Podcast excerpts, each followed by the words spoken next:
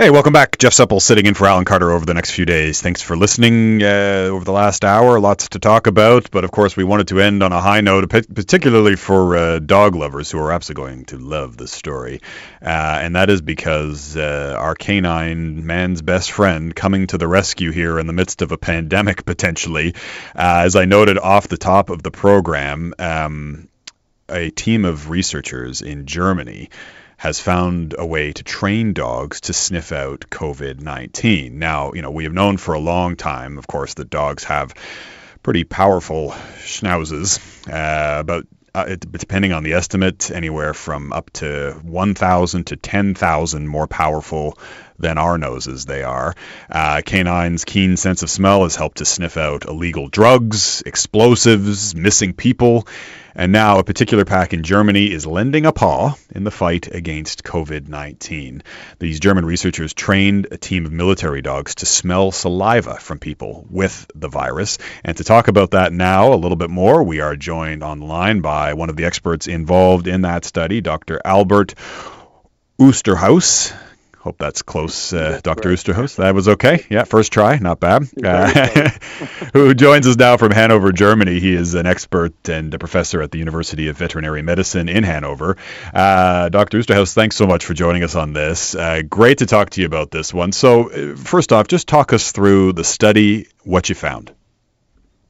So basically, what was done is materials, saliva materials, and, and material from the throat of patients who were hospitalized were actually used to train the dogs. So the dogs were allowed to sniff material from these patients versus material from people who were not sick at all. And obviously, we have to be careful there because that material can be infectious.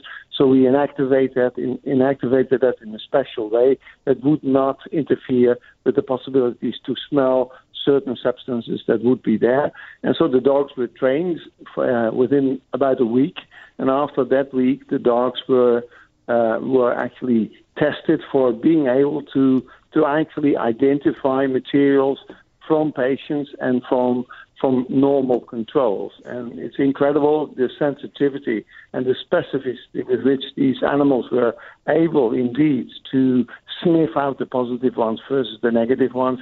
It was it was really uh, it was really quite interesting. I should immediately say this is was still a pilot study to see whether it's worthwhile to go that to go along that line at all to see if the dogs would be able to do so. But within a week of training, they were actually quite capable to do so. And so they picked out the specificity was more than 90%, and also the sensitivity was, was also in that order of magnitude. So that means it's, it matches quite well. If, if not, it's better. It may even be better than what the standard assays are doing. So the idea is at the end of the day that with these preliminary data that we have generated to, to actually have the option that that dogs could eventually at airports or sports events or whatever can sniff out people who are actually infected with the virus versus people who are not infected.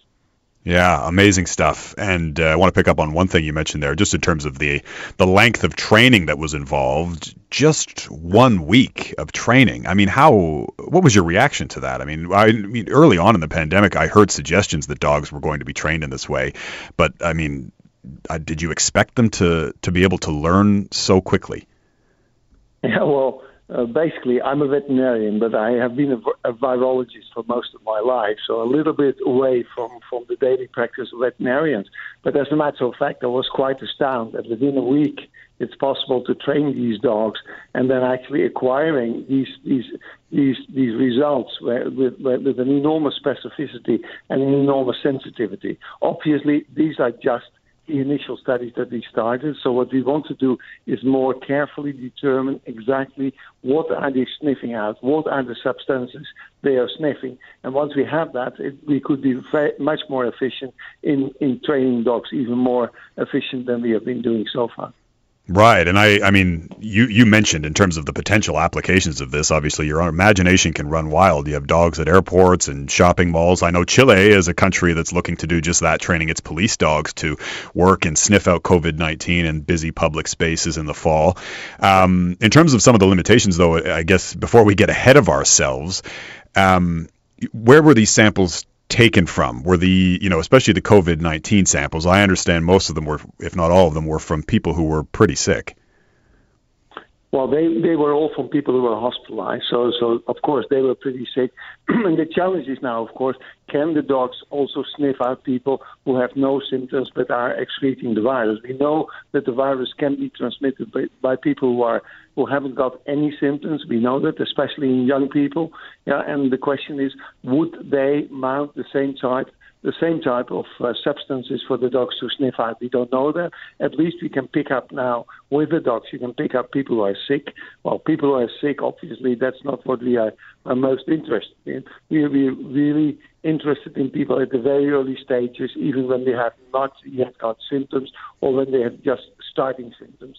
So basically, and as you said, it's it's quite interesting because I was mentioning airports, but also you could do that at uh, at sports events at borders, but also at mass gatherings, so that you pick out the people who are actually already in the early stages. Obviously, it's not easy to do that type of uh, that type of research. You have to collaborate quite closely with the with the clinical side, with the human clinical side there.